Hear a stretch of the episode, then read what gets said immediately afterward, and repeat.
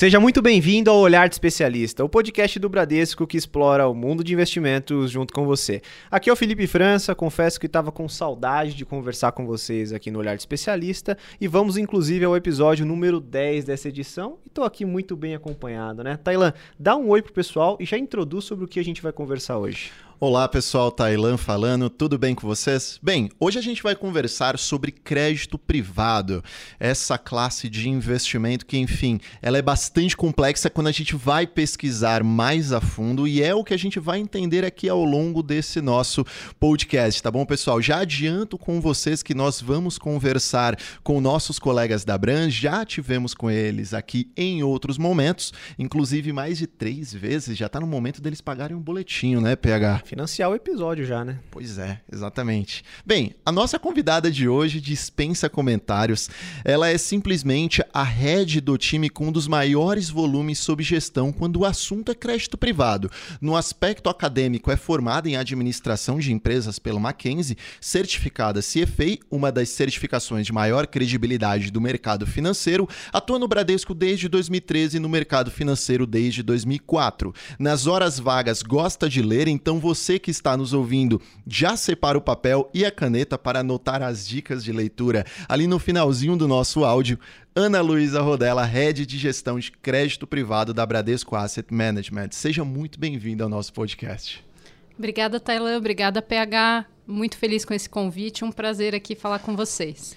Excelente. Então vamos direto aqui para o nosso quadro, né? O Se Vira no 60. E você que está nos ouvindo pela primeira vez e ainda não está por dentro desse quadro, a gente vai pedir para o nosso convidado, nesse caso a nossa convidada, explicar rapidamente o que ela faz em até 60 segundos. Então, Ana, gostaria que você explicasse para o nosso ouvinte como é o dia a dia da rede de crédito privado com um dos maiores volumes sob gestão do Brasil. E, claro, em 60 segundinhos. Claro. É, o meu principal papel, eu entendo que é trazer todo mundo da equipe para a discussão. Então, hoje lá nós temos 12 pessoas, seis gestores e seis analistas, todos com uma excelente formação, boa capacidade técnica. Eu tenho que garantir que as pessoas sejam provocadas para dar suas opiniões, para a gente tomar ali uma decisão baseada no maior número de visões possível. Então, esse eu acho que é um papel fundamental como head da área. Em cima disso, eu acrescento a minha experiência e a minha opinião sobre os casos e no dia a dia ir conversando com os analistas os casos que eles estão olhando, que dúvida que está surgindo, ou uma opinião diferente que eles tenham, com os gestores, como estão os fundos, a performance, a alocação, se estão conseguindo comprar bons papéis ou se está difícil de encontrar, diversificação da carteira e concorrência, que também é sempre muito importante a gente acompanhar. Excelente. Bom, Tailan, já deu para a gente ter uma palhinha que realmente quando a gente fala de crédito não é tão simples igual as pessoas imaginam, né? Que realmente por trás ali de, da cota final tem um grande trabalho que é feito. E aqui trazendo uma experiência que eu obtive logo no início da minha carreira na área de produtos, na parte de alocação, é que quando a gente fala de fundos de investimento, tudo está na cota, exceto crédito privado, né? Pois é, PH, aquele investidor desapercebido que vai verificar um crédito privado, ele vai notar até mesmo uma cota que pode ser mais constante ao longo do tempo, eventualmente, levemente acima do CDI, mas na verdade ali dentro tem muito crédito de empresa que a gente tem que entender o grau de risco, tem que entender os prazos, enfim, a gente vai tratar de tudo isso ao longo aqui do nosso podcast. Exato, e já começando definitivamente né, a nossa conversa, Ana, eu gostaria que você explicasse como é que funciona um título de crédito privado. Ou seja, por que, que uma empresa emite esse tipo de título e quais as vantagens que isso traz tanto para a companhia quanto para os investidores de uma forma geral? Então a gente tem que lembrar que as empresas têm duas formas principais de se financiar, né? Capital próprio e o capital de terceiros. O capital próprio é aquele recurso do, do acionista ou o recurso que a própria empresa vai gerando e reinveste nela mesma, que também é, de certa forma, o recurso do acionista, ou uma dívida, um capital de terceiros, que às vezes, quando ela está num momento de crescimento, ela precisa de mais recurso do que ela consegue gerar sozinha, ou às vezes, até por uma questão de eficiência tributária, faz sentido ela ter uma dívida ali que gera uma despesa financeira. Então, é nessa ponta da dívida que a gente entra no crédito privado.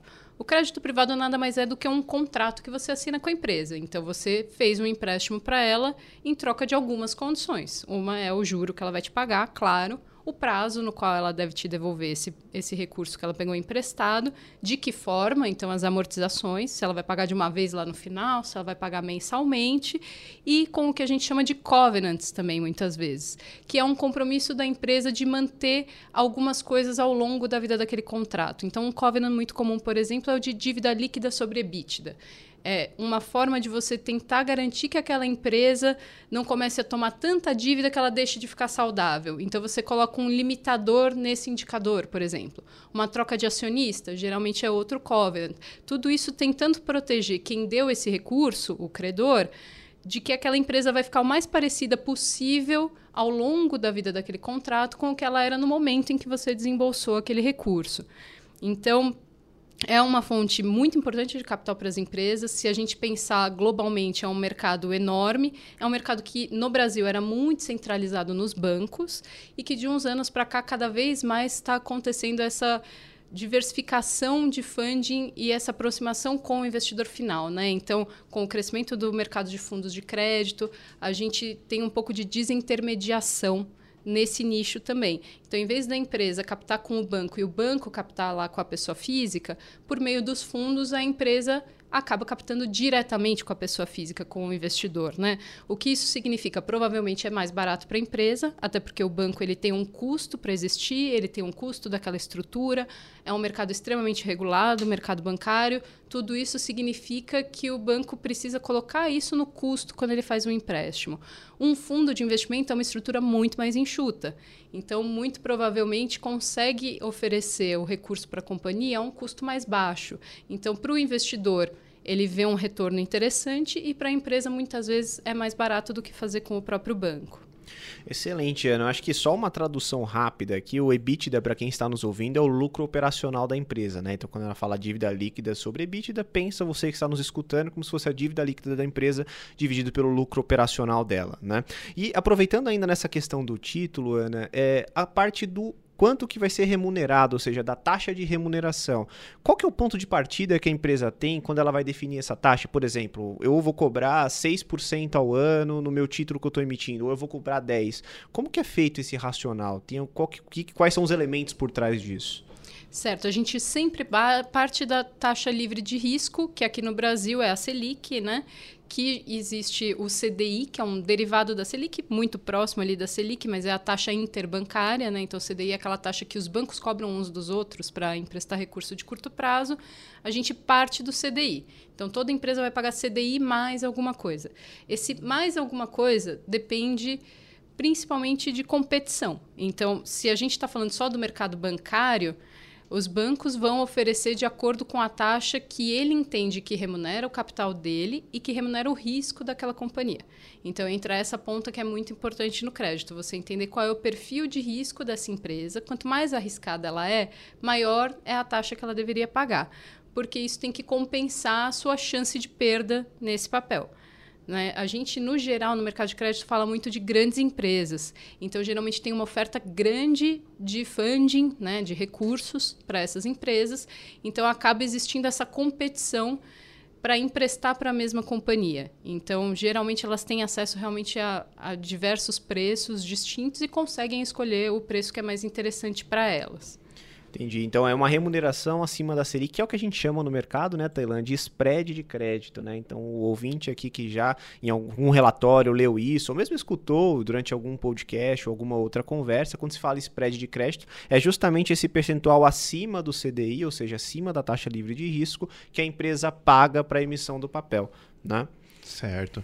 Então, Ana, quanto maior o risco da empresa não honrar com aquele título que foi colocado no mercado, maior a taxa de remuneração e vice-versa. É como se eu estivesse emprestando aqui para, por exemplo, o PH. Se o PH ele apresenta para mim um elevado risco, eu vou cobrar dele mais taxa de juros, vou exigir um retorno maior por aquele título de crédito, por exemplo. Mas pensando na estruturação de um fundo de investimentos, como que a gente equilibra uma carteira composta por por empresas com baixo risco de crédito com aquelas que possuem um maior risco, visando assim ter, por exemplo, uma maior remuneração? Olha, Taylor, essa é uma discussão que a gente tem bastante lá, porque essa, esse é sempre o objetivo do gestor, né? Eu quero dar a maior remuneração possível aqui para o meu fundo, dentro de um risco aceitável, né? E aí é na hora que você entra nesse dentro do risco aceitável que tem fica muito mais subjetivo. É, existem várias formas de você fazer isso. Existe a forma de você ter um portfólio consistentemente composto por grandes empresas e sólidas, com algumas um pouquinho mais arriscadas que vão te pagar um spread mais alto. É, esse é um, um approach, essa é uma forma de gerir que você sempre tem que tomar muito cuidado do como isso se enquadra no perfil do público para o qual você vendeu aquele fundo. Porque às vezes você pode ter um fundo que ele é 80% de grandes empresas, AAA, super tranquilas, bancos tal. E aí você fala, tá, vou ter 10% de alguma coisa um pouco mais arriscada, pulverizada. Fato é que existe um perfil de cliente que ele não suporta nem 1% se tiver algum problema naquele fundo, né? Então, essa, essa estrutura onde você tem muitos nomes muito bons e alguma pimentinha, a gente volta e meia ouve isso, ah, colocar uma pimentinha no fundo, muitas vezes isso vira um tiro no pé, porque no fundo de crédito, as marcações, elas às vezes são rápidas. Quando você tem um problema de crédito numa empresa, a marcação tende a ser bastante rápida. Então, aquele título no seu fundo hoje, ele está lá valendo 100 reais, se essa empresa ficou inadimplente para o mercado, é bem possível que em poucos dias você tenha esse valor caindo drasticamente do 100. Você não está falando de 5%, você não está falando de 10%. Você muitas vezes fala de 60%, 50% de um dia para o outro. Então, existe um perfil de investidor que não está preparado para o impacto desse. Então, a maneira como a Bran gere os fundos é os fundos que são para o público conservador a gente não faz essa questão da pimentinha para correr atrás de um, de um retorno maior. Né? Às vezes a gente prefere alongar o prazo com o emissor que a gente sabe que é um emissor mais sólido, a ir para alguns nomes um pouco mais arriscados.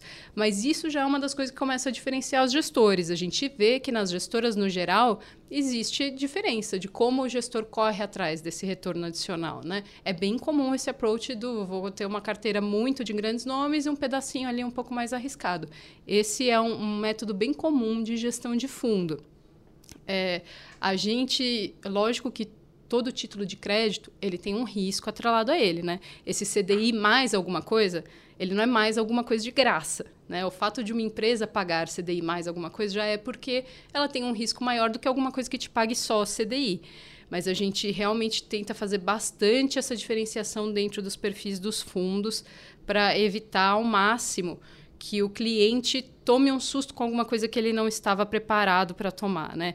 Então, alongar o prazo é uma outra forma de buscar um retorno adicional no secundário. Uma forma muito interessante que a gente consegue fazer bastante na Bran são as colocações privadas, que talvez vocês já tenham escutado private placement também, é uma expressão comum. Como funciona isso? Você fecha com é, o originador da dívida algumas dívidas que não vão a mercado. Então, uma casa sozinha ou duas, três assets conseguem ficar com uma operação inteira. Isso faz com que você tenha acesso a operações que o mercado como um todo não tem. Então, isso te gera uma diferenciação. Isso é algo que a Bran tem feito muito ativamente, principalmente nos dois últimos anos, que foram anos onde o crédito privado estava muito demandado. Então, as operações que vêm a mercado de fato são todas super procuradas e você acaba ficando com uma parcela muito pequena ou com um spread muito baixo a gente correu muito atrás dessas operações privadas para conseguir alocar os nossos fundos em bons nomes com taxas interessantes. Então, esse é um outro diferencial também que a gestão consegue trazer para a taxa. E, por fim, os trades no mercado secundário. Então, eu que eu estou no mercado de asset desde 2007, né? E o mercado secundário ele demorou muito para se desenvolver. Eu lembro anos e anos a gente discutindo quando que você ia ter um secundário de crédito de fato no Brasil. E a verdade é que hoje a gente tem. Hoje você tem um mercado secundário que tem um número grande de participantes, com visões diferentes. Então, isso é muito importante. Para você ter um mercado secundário, você precisa que as pessoas tenham visões diferentes. Porque se está todo mundo na mesma ponta da compra, Imagina o um mercado de ações onde todo mundo só quer comprar a ação da Petro. Não sai negócio, porque se todo mundo quer comprar ninguém quer vender, não tem negócio. Então, o mercado de crédito, por muito tempo, por mais que você tivesse pessoas diferentes, a cabeça era muito a mesma. Então, não saía negociação. Hoje a gente tem pessoas com visões diferentes nesse mercado. Você tem o cara do fundo multimercado que está comprando crédito, o cara do fundo de crédito que está comprando crédito, a tesouraria que está comprando crédito no secundário. Então isso faz com que você tenha visões diferentes e o papel começa a ser negociado. Né? Então a gente na Bran girou mais de 13 bilhões no mercado secundário ano passado. Isso traz muito, muita possibilidade de ganho para o fundo. Para dar um exemplo para vocês, tem um papel que a gente vendeu ano passado, por volta de junho, julho. A gente vendeu a CDI mais 0,80 e a gente recomprou essa semana a CDI mais 1,35.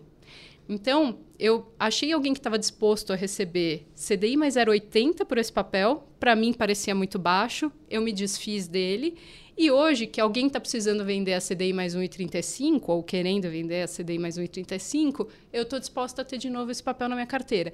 Então, isso tudo são ganhos que a gente gera com gestão ativa, que de fato é possível hoje no mercado de crédito. PH, eu acho que essa a primeira mensagem que fica aqui com a fala que a Ana trouxe para nós é que não existe almoço grátis no mercado financeiro. É. Para você ganhar mais, efetivamente, você tem que correr mais risco. Mas aqui dentro de casa a gente consegue fazer uma análise que é, podemos dizer, cirúrgica do risco dos players que nós vamos atuar.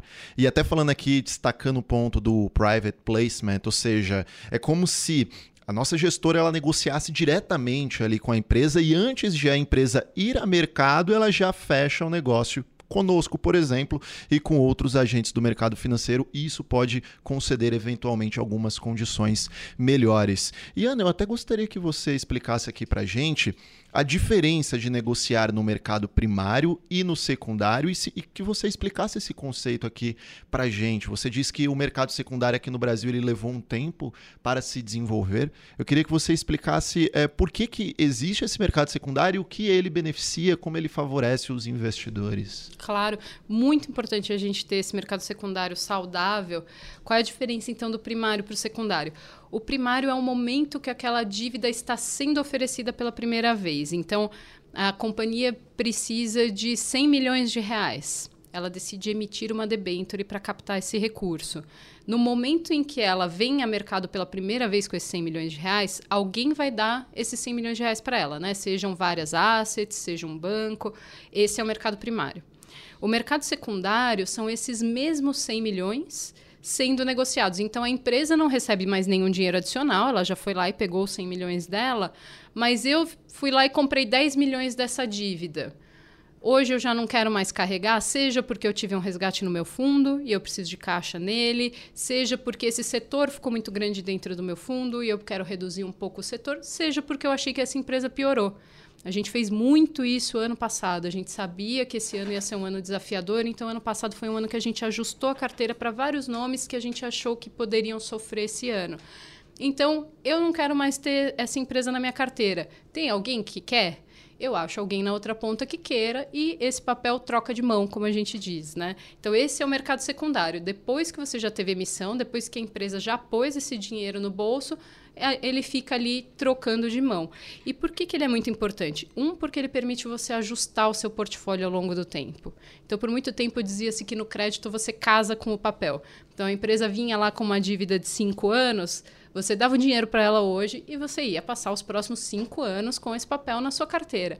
Hoje em dia, não. É, hoje em dia pode vir uma empresa com uma emissão de sete anos, que na verdade você não está confortável para ficar sete anos com ela, mas você compra pensando, daqui a uns seis meses eu acho que eu consigo sair desse papel.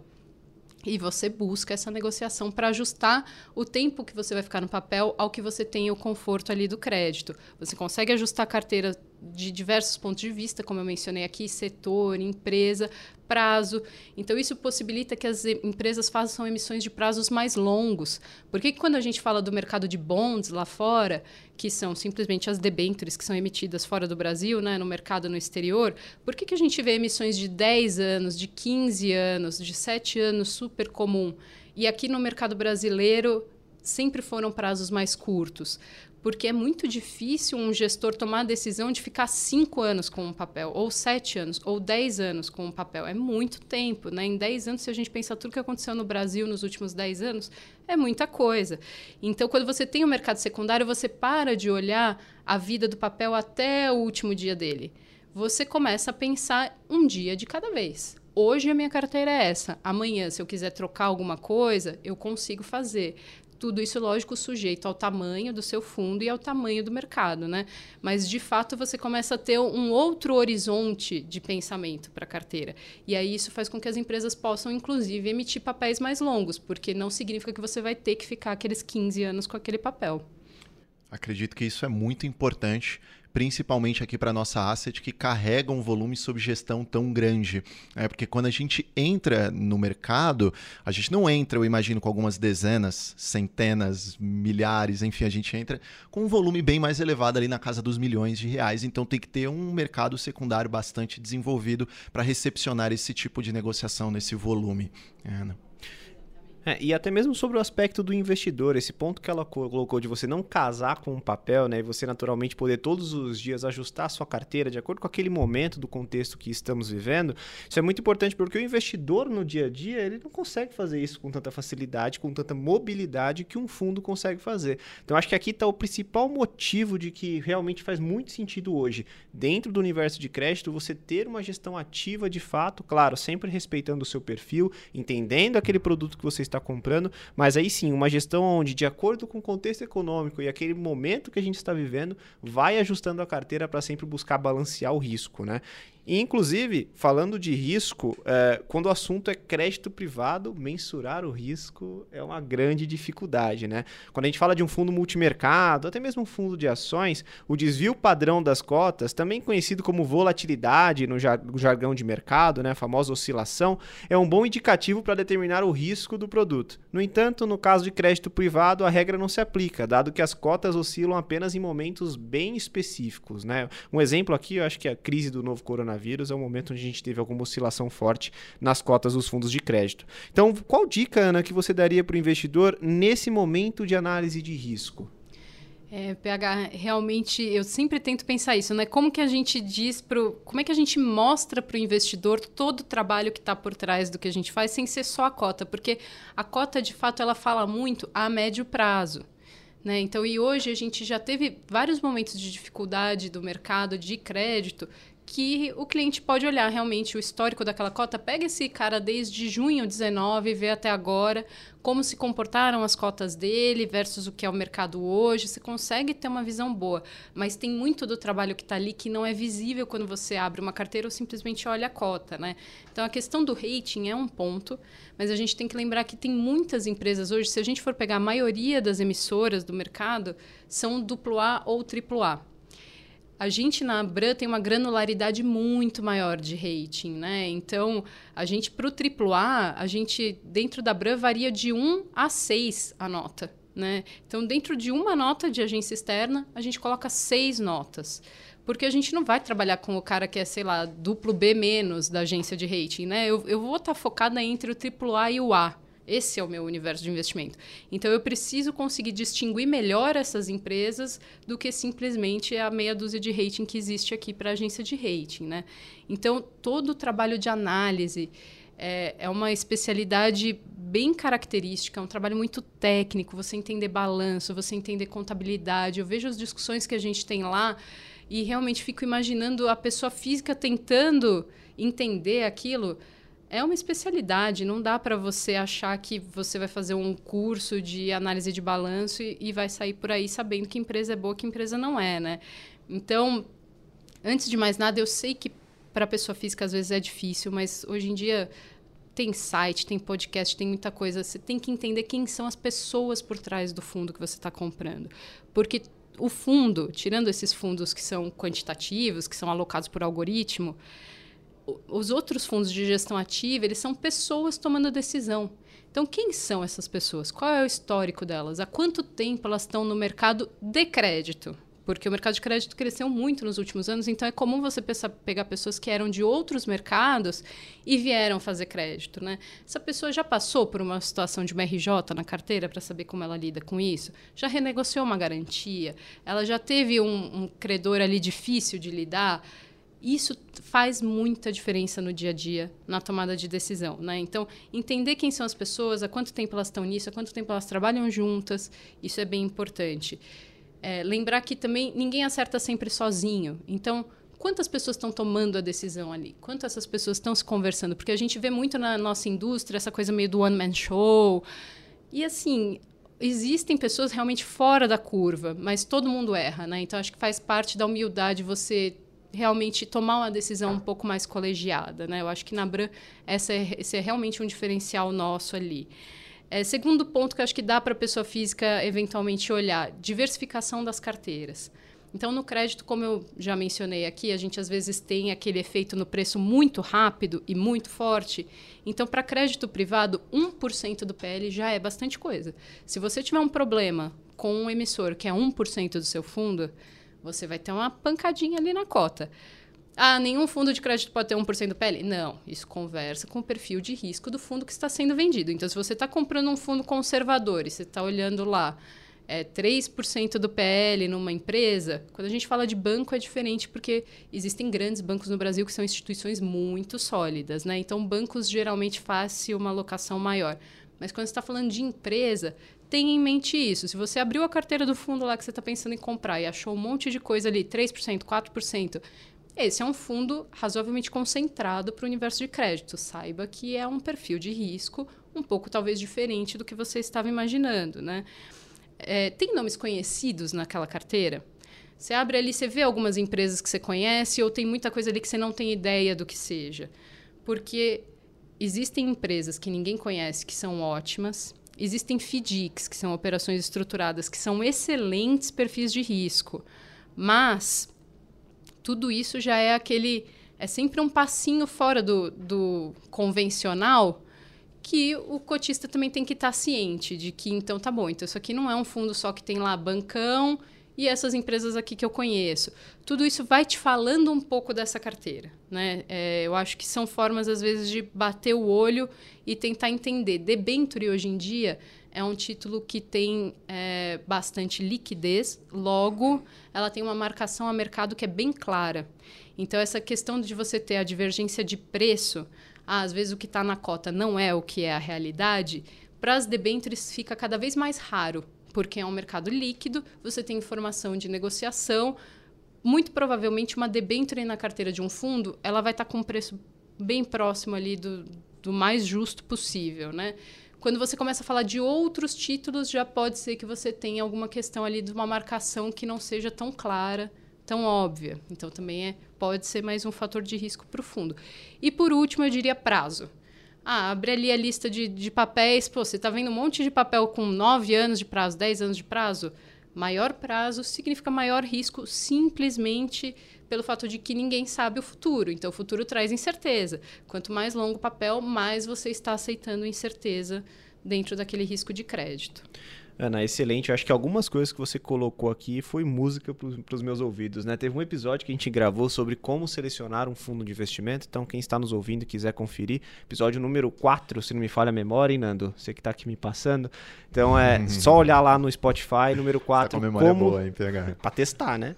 Como selecionar um fundo de investimento, onde a gente entra justamente nesses aspectos, que por trás do fundo se tem pessoas. Então é, é muito difícil para o investidor hoje olhar e pensar isso, mas de novo, só reforçando, né? Quando a gente olha um fundo de investimentos, como se fosse uma empresa que está ali por trás, e obviamente por trás disso tem pessoas efetivamente realizando análises para tomada de decisão. Eu queria puxar uma tecla SAP sobre alguns assuntos aqui que a gente conversou, porque eu acho que é importante, né? Primeiro, a marcação a mercado, acho que a Ana foi cirúrgica mais uma vez em um ponto que ela trouxe, porque agora em 2023 2023, você investidor, pessoa física, né, começou a observar que as suas debêntures e alguns outros títulos privados passou a ser marcado a mercado e não mais na curva. Esses são os termos que a gente usa aqui dentro do mercado financeiro, mas nada mais é o que? Quando a gente fala de marcação na curva, é como se você estivesse carregando aquele título até o vencimento e considerando essa marcação na sua rentabilidade. Quando a gente fala de marcação a mercado, É como se você pegasse aquele título naquele dia e colocasse ele para negociação e ver a taxa que o mercado está pagando para ele. Tá? Então, é basicamente essa é a diferença entre os termos. Então, quando ela falou da debenture, que agora tem essa marcação ao mercado, nada mais é do que isso. Você colocar a debenture no mercado e ver quanto que o mercado está pagando hoje por aquele título. Quanto maior é o risco da empresa ou do mercado de uma forma geral, pensando em contexto macroeconômico, é naturalmente a correção da taxa é para cima e se você comprou uma taxa menor do que é negociada naquele momento, você sofre uma marcação negativa sobre o aspecto de rentabilidade. Então esse é um ponto muito importante. Eu queria puxar Ana, ainda voltando nessa parte da análise de novo trazendo essa questão de como que um fundo de investimento traz uma grande expertise para o cliente quando o assunto é crédito privado, ainda mais quando a gente fala de um banco como o Bradesco. Então o Bradesco, além da área da Bradesco Asset, né, além ali da equipe que você faz gestão, também tem um comitê de crédito interno, né? Como que é essa conversa entre a Bradesco Asset e o comitê? Vocês eh, se conversam, às vezes vocês tiram dúvidas, enfim, tem como juntar essas duas expertises? É, a gente tem que respeitar o que chama Chinese Wall, né? Então, existe uma separação, que inclusive é, é, regulatória, do que são os negócios do banco e do que são os negócios da asset. Por quê? Porque a gente está atendendo públicos diferentes, né? O objetivo do banco é rentabilizar o resultado do banco para o acionista do banco. E o objetivo da asset é dar o melhor resultado possível para o cotista dos fundos. Então não são as mesmas pessoas. Eu tenho que manter essa separação. Existe toda uma questão de sigilo bancário com as informações que o banco tem sobre as empresas. Então as empresas abrem muito mais informação para qualquer banco do que elas abrem para as assets, né? É natural. Todo mundo aqui que tem conta em banco sabe que o banco tem todas as informações que ele quiser de você. Se você precisar de um empréstimo, então, você vai dar mais informação ainda para ele, né? Funciona exatamente assim com as empresas também. Como que a gente consegue unir esses dois expertises? A gente tem sempre na diretoria da, da Bran diretores que são oriundos do banco, né? Então são pessoas que participaram de comitês de crédito, têm uma expertise, muitas vezes passaram pela área do corporate, né, que é a área que atende as empresas no banco. Eles trazem esse conhecimento para os nossos comitês, para o nosso dia a dia. Além disso, dentro do nosso processo de governança, todas as nossas aprovações de crédito passam por um comitê onde participa um diretor executivo do banco. Né? Então, esse, o último diretor ali na escala hierárquica é alguém que está presente nos comitês de crédito do banco. Então, se a gente está propondo comprar um crédito de uma empresa que o banco já sabe que tem alguma coisa que está se deteriorando, que existe alguma situação delicada, ele não pode abrir essa informação para mim, mas ele é um membro votante do comitê. Então ele simplesmente vota contra aquele, aquele crédito. Então, isso traz uma segurança muito grande para a gente de que se existe algo que um participante importante do mercado, que é o Banco Bradesco, está enxergando que eu não estou, pelo menos eu estou protegendo o meu cotista disso, né? Eu posso não saber porquê, eu posso não saber o que exatamente está acontecendo, mas eu sei que a decisão tomada no final ela está sendo tomada com todas as informações possíveis.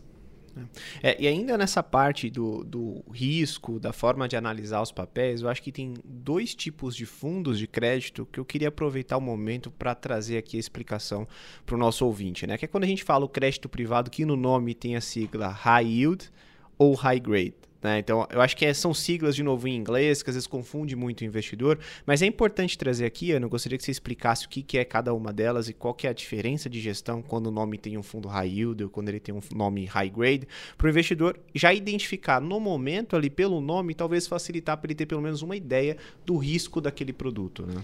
Com certeza. É, um fundo que tenha o nome high yield, ele está te dizendo que ele corre mais risco de crédito. Né? Dentro do universo de fundos high yield existe ainda uma distinção. Né? Tem quem corre mais, mais, mais, tem quem corre mais só um pouquinho. Mas se está escrito high yield, saiba que é alguém que está correndo atrás de spreads mais altos com companhias um pouco mais arriscadas. Tá? É, o gestor faz isso ciente de que algum caso pode ser que tenha algum problema, que ele tenha que correr atrás de uma garantia, mas ele está olhando o retorno do todo, né? Então, vamos lembrar que existem carteiras bancárias com clientes extremamente arriscados que são muito lucrativas. O importante é você olhar o todo. Quando você vai para o universo high yield, vira realmente essa conta de eu preciso entregar no final um resultado bom, sendo que tem alguns casos ali que podem chacoalhar um pouco mais no meio do caminho, né? O high grade geralmente são as empresas de baixíssimo risco de crédito, alta qualidade. Então, é, a gente não vê comumente nos fundos né, esse nome, mas é muito comum na indústria falar mesmo, ah, é um fundo com perfil mais high grade. Esse, geralmente, você vai falar de empresas mais sólidas, maiores, mais estáveis, o que não significa que elas não podem ter problema, mas é menos provável que elas tenham problemas. Né? Então, essa é a principal distinção. Geralmente, também a indústria adota a questão dos prazos conversando com o risco. Então, também para o investidor, às vezes, essa pode ser uma forma fácil de identificar o risco. O fundo D0, D1, ele deveria ser um fundo de baixíssimo risco de crédito. Um fundo D30 ou D60, D90, quanto maior o prazo, geralmente o gestor se sente mais confortável de tomar risco, porque ele entende que a questão da liquidez fica menos relevante, né? Então, quanto mais eu preciso de liquidez no meu fundo, mais eu tenho que ter nomes muito bons, porque se eu precisar vender no mercado secundário, muito mais fácil eu vender um nome que todo mundo conhece do que aquele nome que só eu conheço. Então, geralmente a liquidez dos fundos conversa também com o perfil de risco. Excelente. Então, acho que três dicas aqui é, que é importante o nosso investidor ter, né? Então, primeira dica, o nome. Então, vai pelo nome do fundo, já identifica ali se tem high yield ou high grade. Segunda dica importante, prazo de resgate. Então, todo fundo tem esse detalhamento. Então, igual a Ana colocou agora, se o fundo tem um prazo de resgate muito longo, naturalmente ele tende, pelo menos, a correr um risco maior. Se ele é mais líquido, ou seja, um resgate mais curto, ele tende a correr menos risco. E o terceiro, quero lembrar aqui que o Tailan já trouxe, não tem almoço grátis. Então você colocou lá a cota histórica do fundo. Está observando que o fundo está rodando muito acima da taxa livre de risco. Naturalmente, algum risco a mais do que outro produto ele está correndo. E não adianta você olhar somente a volatilidade, igual a gente falou aqui. Porque volatilidade nada mais é do que desvio padrão das cotas. Se nenhuma empresa daquele produto ainda não foi a default ou não deu nenhum problema, não vai refletir na cota. Isso vai refletir na cota só efetivamente quando aquela empresa apresentar algum problema de crédito. Então, queria deixar essas três dicas registradas para o nosso ouvinte, tá lá? Por isso que algo que geralmente a gente costuma falar, né, PH, que análise qualitativa é muito importante, ela é ainda mais importante na análise dos fundos de crédito. A Ana bem colocou aqui para nós pesquisar a respeito do gestor, pesquisar a respeito do time. Tem os quatro P's, né, que é uma dica fácil, é, que de maneira ali colocando em português seria processos, pesquisar as pessoas, pesquisar produtos e também a filosofia que a casa adota. Entra ali no site da gestora, vai dar uma olhada na filosofia dela, nas cartas de gestão. Ali você vai ter diversos insights a respeito é, de qual produto que efetivamente você está indo aplicar. E outro ponto muito importante, a gente falou aqui sobre debentures. Debentures, pessoal, também são títulos de crédito emitidos pelas empresas. Tem esse nome um pouco diferente. Vale até ressaltar aqui, já que nós falamos de nome, alguns fundos de crédito vêm com o nome debentures incentivadas. Esses daqui oferecem, inclusive, um benefício fiscal para a pessoa física com a isenção do imposto de renda, dado que são ali emitidos por empresas que trabalham principalmente é, nessa parte é, de estrutura, enfim, na parte que realmente traz incentivos à nossa sociedade, e por isso ela apresenta esse incentivo fiscal. Bem, eu vou colocar aqui uma pergunta, Ana, é, falando a respeito agora de economia e como que o nosso cenário macroeconômico influenciou na gestão dos fundos de crédito privado. A gente sabe que a análise da empresa em si, o micro, ele é muito importante, como você colocou aqui para nós, e dificilmente a pessoa física ela vai realizar isso. Por isso que é tão importante os fundos de investimentos, porque isso fica na mão do gestor. E a análise do cenário econômico também, esse macro é muito importante. Né? A gente veio, por exemplo, de uma taxa Selic a 2% lá em 21, subiu de maneira inédita para 13,75% de maneira muito rápida. Eu queria saber como que os fundos de crédito privado eles reagiram nesse momento de abertura de aumento da taxa Selic e como possivelmente pode ser ali é, o nosso daqui para frente em crédito privado com a possível manutenção ou até mesmo redução da taxa Selic. Certo. O macro é muito importante na nossa análise, né? É, as, a, o último ano, como eu mencionei, que foi um ano muito grande de ajuste da nossa carteira, foi principalmente baseado nessa questão do cenário macro. Quando a gente viu para onde estava indo a Selic, as empresas vinham numa toada de aumentar o endividamento porque a Selic estava muito baixa, então fazia todo sentido aquela questão. Eu tenho capital próprio e tenho capital de terceiros. O capital de terceiros estava quase de graça se você pegar a CDI, se você pegar a Selic a 2, né? Então a gente teve um momento onde as empresas alavancaram muito, então colocaram bastante dívida nos seus balanços e aí a Selic explodiu a gente sabia que isso ia ter um efeito importante, né? E hoje a gente olha os balanços, a diferença do que se pagava de juros numa empresa em 2021 com o que ela pagou de juros em 2022 é gritante. Então a gente já começou a fazer essa seleção de qual é a empresa que tem gordura para pagar essa Selic toda no nível que ela está. Né? Essa foi uma seleção muito importante. Aí você vai para a segunda perna de tudo isso, que é a desaceleração econômica. Então, quais são os setores que estão mais suscetíveis a uma desaceleração econômica? A inadimplência que a gente imaginava que fosse bater na pessoa física e nas pequenas empresas, porque do, ao longo de 2020 muitas medidas foram tomadas para evitar essa inadimplência excessiva da Covid. Conforme você vai tirando algumas medidas, o que sobra de inadimplência de verdade? Né? Então, esse foi o cenário que a gente ficou na cabeça para fazer todo o ajuste ano passado. E no crédito, você tem que se antecipar. Se você quiser ajustar a sua carteira quando está nítido que esse é o cenário macro, quando está nítido que tal empresa está numa situação de dificuldade, você não consegue. Né? Ainda mais quando você fala de um portfólio grande, e hoje em dia, lógico, a Bram é muito grande, a gente tem lá 200 bi na mesa crédito, mas a gente vê várias assets hoje que antes eram pequenas, que já têm seus fundos de alguns bi, então você não ajusta alguns bi de um dia para o outro. Né? O gestor ele tem que se antecipar, senão ele não consegue fazer esse movimento. Eu tenho visto muito no valor, ah, o cenário piorou, ah, estou ficando mais conservador. No crédito não adianta você querer ficar conservador agora. Você tinha que estar conservador ano passado para chegar agora com a carteira que você tem que ter, né? E pensando no CDI no nível que está e os fundos de crédito privado. A gente tem que lembrar que o crédito no Brasil ele é majoritariamente pós-fixado. Né? Quando a gente fala de mercado de capitais, ele é quase 100% pós-fixado. Então, toda vez que o CDI, que a Selic sobem, bom para o cotista, porque eu tenho aquela parcelinha ali, CDI mais alguma coisa. E o meu CDI está indo junto. Então, a nossa expectativa para essa classe de ativos para esse ano, do ponto de vista de rentabilidade, é boa. O nosso ponto de atenção está justamente na seleção de nomes. Eu acho que esse é o ano onde vai ficar nítido se o gestor ajustou uma carteira para um cenário pior ou não. Porque nesse nível de taxa de juros, com a economia um pouco mais devagar, a gente vai começar a ver algumas empresas tendo problemas, principalmente as pequenas, né? As empresas grandes ainda seguem muito saudáveis, a imensa maioria, mas você começa realmente é um cenário muito adverso para as empresas e para as pessoas físicas, né? E a gente tem diversos produtos também no mercado que são financiamento para pessoa física empacotado num, num, produto que você compra num, num, fundo de crédito, né? Então a gente entende que tem várias pontas frágeis aí no, no mercado.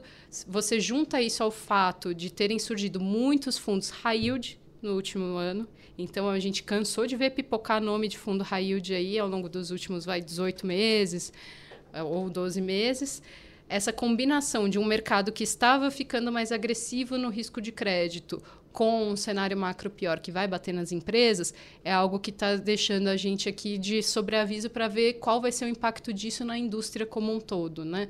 Porque muitas vezes o seu fundo não tem esses ativos, mas o seu cliente ele tem que confiar em você que você não tem, né? Quando começa a dar problema no fundo do vizinho, ele tem que confiar que você fez uma boa gestão.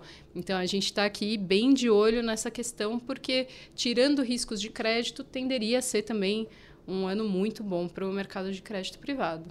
Uhum. Então quer dizer que tem duas, é, tem duas faces aqui, na verdade. Enquanto a gente tem um maior retorno em decorrência de uma Selic, um patamar elevado, possivelmente crédito, mais títulos com uma remuneração mais atrativa, ao mesmo tempo aquilo lá também é um maior risco à empresa, porque corre-se o risco de ela não pagar, justamente porque é uma elevada remuneração. Né? E você falou aqui sobre muitos investimentos serem pós-fixados, os títulos que as empresas emitem de forma majoritária aqui no Brasil, principalmente ali atrelado a CDI mais uma taxa. Né? Também existe remuneração vinculada ao IPCA ou então em percentual do CDI. Existem essas diferentes, esses diferentes tipos de remunerações, né, Ana? Certo. Hoje em dia, o percentual do CDI ele caiu muito em desuso é, acho que em parte é um trauma da indústria lá de 2019. Então, quando o CDI estava indo ali rumo aos 2%, a nossa indústria era quase inteira de papéis em percentual do CDI. E aí, o percentual do CDI, quando o CDI começa a cair muito, fica realmente uma rentabilidade ruim para o seu cliente final. E os gestores aprenderam que esse é um risco que está completamente fora da mão deles, né? Porque eu posso comprar um título a 120 do CDI e ele está ótimo hoje. Se o CDI vai para 1%, a rentabilidade do meu fundo vai embora junto de um negócio que eu estou muito longe de controlar para onde vai o CDI. Então, a nossa indústria, nesse sentido, ela realmente aprendeu a lição e aprendeu que tem que ser o tal do CDI porque aí pelo menos a ponta do mais sou eu que estou escolhendo, né? Eu que escolho se eu vou comprar um papel CDI mais meio, mais um, mais dois, essa parte aqui eu escolho. O CDI, de fato, a gente não tem como controlar, né? É, o IPCA mais funciona da mesma forma, então principalmente para as incentivadas, né? Todos os títulos em, é, em debêntures incentivadas têm que ser atrelados à inflação, então eles são IPCA+. A gente tem fundos, tem um grande fundo da BRAN, que é o debêntures incentivadas em CDI, que a gente usa derivativos para converter essa cota em CDI, porque os papéis que estão lá dentro são todos IPCA+, e a gente converte isso para CDI+. É, e, de fato, o percentual do CDI a gente vê no máximo assim alguns títulos bancários, né? mais o CDB, aquele papelzinho curto ali que ainda aparece às vezes alguma coisa em percentual do CDI. Perfeito. Você citou algo interessante de ser falado aqui também para o nosso ouvinte, que são os produtos que nós possuímos aqui na nossa casa. Você falou a respeito do debentures incentivadas CDI para aquele investidor que está buscando algo isento de imposto de renda, atrelado ali possivelmente mais próximo da nossa taxa livre de risco. Também existe o debentures incentivadas inflação para aquele cliente que gostaria de se proteger de maneira aí do, do avanço de preços que nós brasileiros conhecemos muito bem. Né?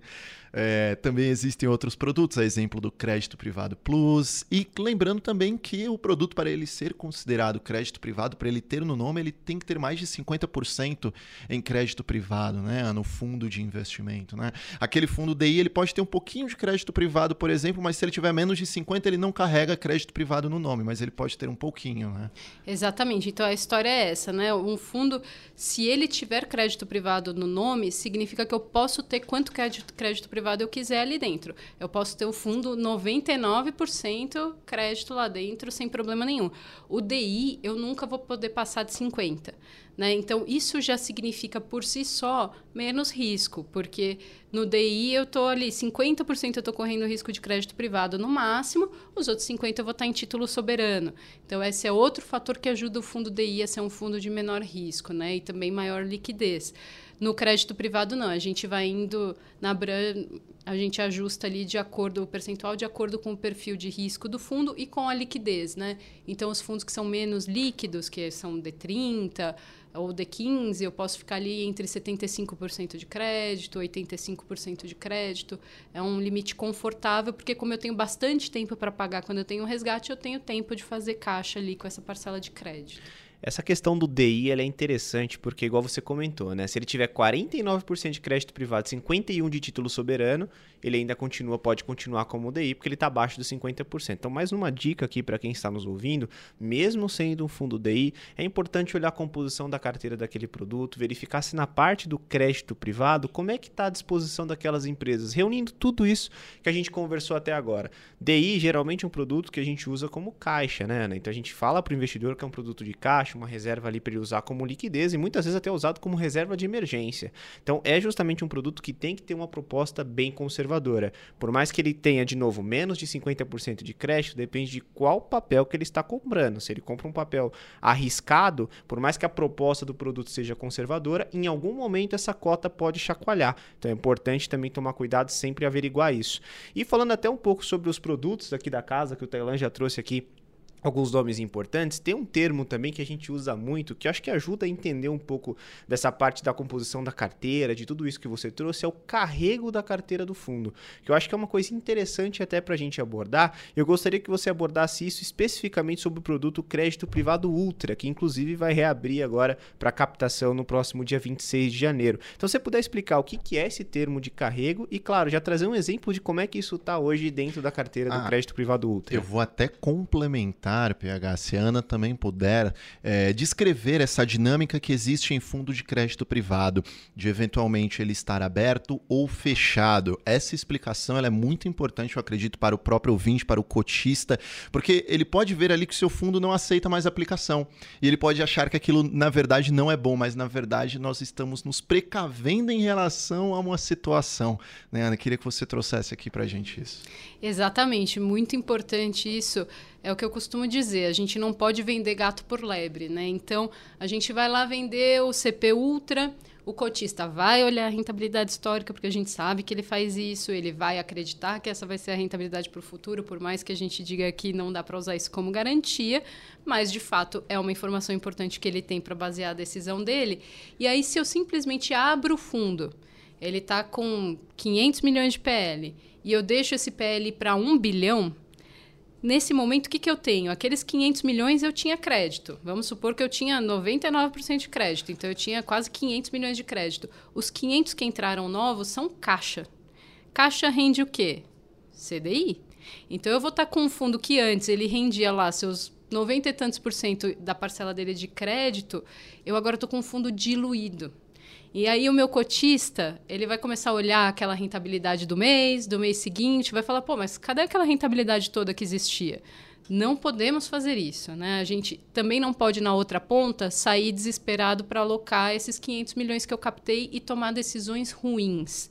Então, uma decisão ruim no crédito, ela sempre custa muito caro. A pressa é um dos melhores jeitos de tomar uma decisão.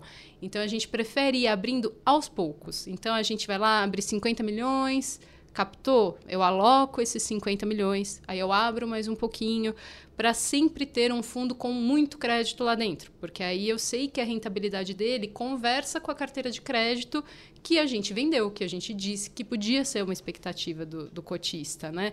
E aí vem então a história do carrego. O carrego nada mais é do que eu pegar todos os spreads que aqueles papéis me pagam. Então, eu pego toda a carteira do fundo e vejo, ah, tem esse papel aqui que me paga CDI mais 2, esse aqui que me paga CDI mais 1,5, esse aqui que me paga CDI mais 0,80. Pondero tudo isso e vejo a média ponderada da minha carteira, qual é a rentabilidade esperada dela. Né? Então, se não existisse marcação a mercado, se, que tem que existir, porque a marcação ao mercado é o que te dá o preço justo daquele papel, né? Mas se a gente pensar numa carteira fechada, que eu vou carregar aquela carteira até o final da vida, essa seria a minha rentabilidade daquela carteira. Então, a cada dia que passa, simplesmente pelo pagamento de juros daquela carteira, eu tenho aquela rentabilidade. Que no caso do Ultra, ela geralmente ele gira em torno no Master de um CDI mais 1,80, é, uma rentabilidade até bastante alta para o perfil de risco ali da carteira. Então, essa seria a rentabilidade se não existisse nenhuma marcação a mercado. Por que, que isso não vai ser exatamente o que eu vou ver na cota? Porque todo dia tem ali alguma movimentação de mercado, né? Quando o mercado está otimista e os spreads estão fechando, a rentabilidade do fundo fica melhor do que esse carrego. Todo dia eu vou lá e realizo, além desse carrego, que nada mais é do que aquele juro lá que eu tenho direito, que eu estou carregando no fundo, por isso que chama carrego, eu tenho também um ganho de mercado. Né? Então, o título que eu tinha, que valia 100 reais, quando o mercado fecha o spread, eu tenho uma valorização nesse título. Então, ele passa a valer 101. Então, além do carrego, eu tenho esse ganhozinho de 1. Então, a minha rentabilidade ela fica melhor que o carrego. E o inverso é verdade. Quando a gente está num momento em que os spreads estão abrindo, estão aumentando, eu começo a ter um pouquinho de perda no, no, ganho de mercado ali, né? O que seria um ganho de mercado, eu começo a ter uma perda no valor de mercado daquele título, mas eu ainda tenho carrego. Então eu posso, se o meu carrego é 1,80, pode ser que eu rode ali 1,60, 1,50, alguma coisa desse tipo. Então são esses dois fatores que resultam na rentabilidade da cota. Então o que é a rentabilidade da cota de um fundo de crédito? Nada mais do que essa combinação das duas coisas, né? O quanto dos papéis eu estou ajustando o valor de mercado, porque eu tive alguma mudança no valor de mercado dele, e o quanto eu estou simplesmente trazendo o carrego, porque não teve nenhuma mudança de valor de mercado, então eu simplesmente contabilizo esse carrego do juro de um dia para o outro. Excelente, Ana. Eu queria poder fazer o sonzinho de palminhas aqui, viu, Nando? Acho que a explicação foi excelente. A gente conseguiu realmente detalhar bastante como é, entender esses termos que no início da nossa conversa aqui, eu acho que para o ouvinte foi um pouco complexo e no final a gente conseguiu destrinchar bastante. Agora a gente vem para o nosso quadro final eu tá aqui programado para eu anunciar esse quadro, mas eu vou quebrar protocolo aqui, porque eu gosto quando o Tailan faz o anúncio. Tailan, qual que é o próximo quadro? É o famoso elevator speech. Nossa senhora, tô até mais animado agora para puxar. Então, Ana, é nossa conversa de elevador, tá? Onde a gente realmente faz algumas perguntas, como se a gente estivesse num elevador ali conversando com você e queria saber a sua resposta de forma rápida, tá? Então, Ana, se você pudesse dar um conselho ao investidor que aloca os seus recursos em crédito privado, qual seria? Procura o cara chato. O cara de crédito é o cara chato, aquele cara que acha que tudo vai dar certo, que vai ser bom, que tudo é para cima. Esse cara não é gestor de crédito. Hoje em dia tem muito podcast, tem muita carta de gestor. Vocês têm como entender a cabeça do gestor que vocês estão comprando. O cara do crédito é isso. Eu, canse... eu ficava feliz quando encontrava alguma empresa que eu era analista ainda de crédito e o cara falava: Ah, Ana, conheço. Com aquela voz de tipo, não aguento mais essa menina. Porque você tem que ser a pessoa que faz um milhão de perguntas, que ele explica e você quer entender na vírgula. É isso. O cara de crédito é o cara chato. Perfeito, Ana. Olha, essa pergunta aqui ela é difícil. Não fui eu que escrevi, foi o PH. Obrigado, tá bom? Obrigado. Se você não fosse gestora de crédito privado, o que você seria? Cara, essa é bem difícil mesmo, né? É curioso como de fato a gente vai virando a nossa profissão. De repente, eu tento pensar o que eu faria. É, eu acho que eu gostaria de ser professora. Eu acho que eu gosto de, de ensinar, gosto de ver as pessoas evoluindo e gosto de tentar pensar jeitos diferentes de explicar a mesma coisa. Então, acho que seria uma, uma boa profissão. Se hoje foi um teste, já foi aprovado. Com né? certeza.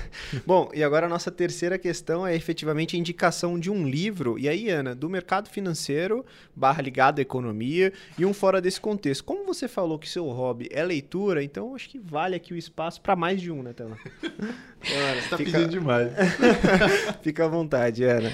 Olha, agora vai ser a minha vez de quebrar o protocolo. Eu não vou indicar nenhum livro de mercado financeiro. Uhum. Esses dias até recebi uma matéria que acho que saiu no Valor, dizendo que ler livros de ficção é, contribui para você aumentar a empatia, aumentar a sua capacidade de se colocar no lugar do outro.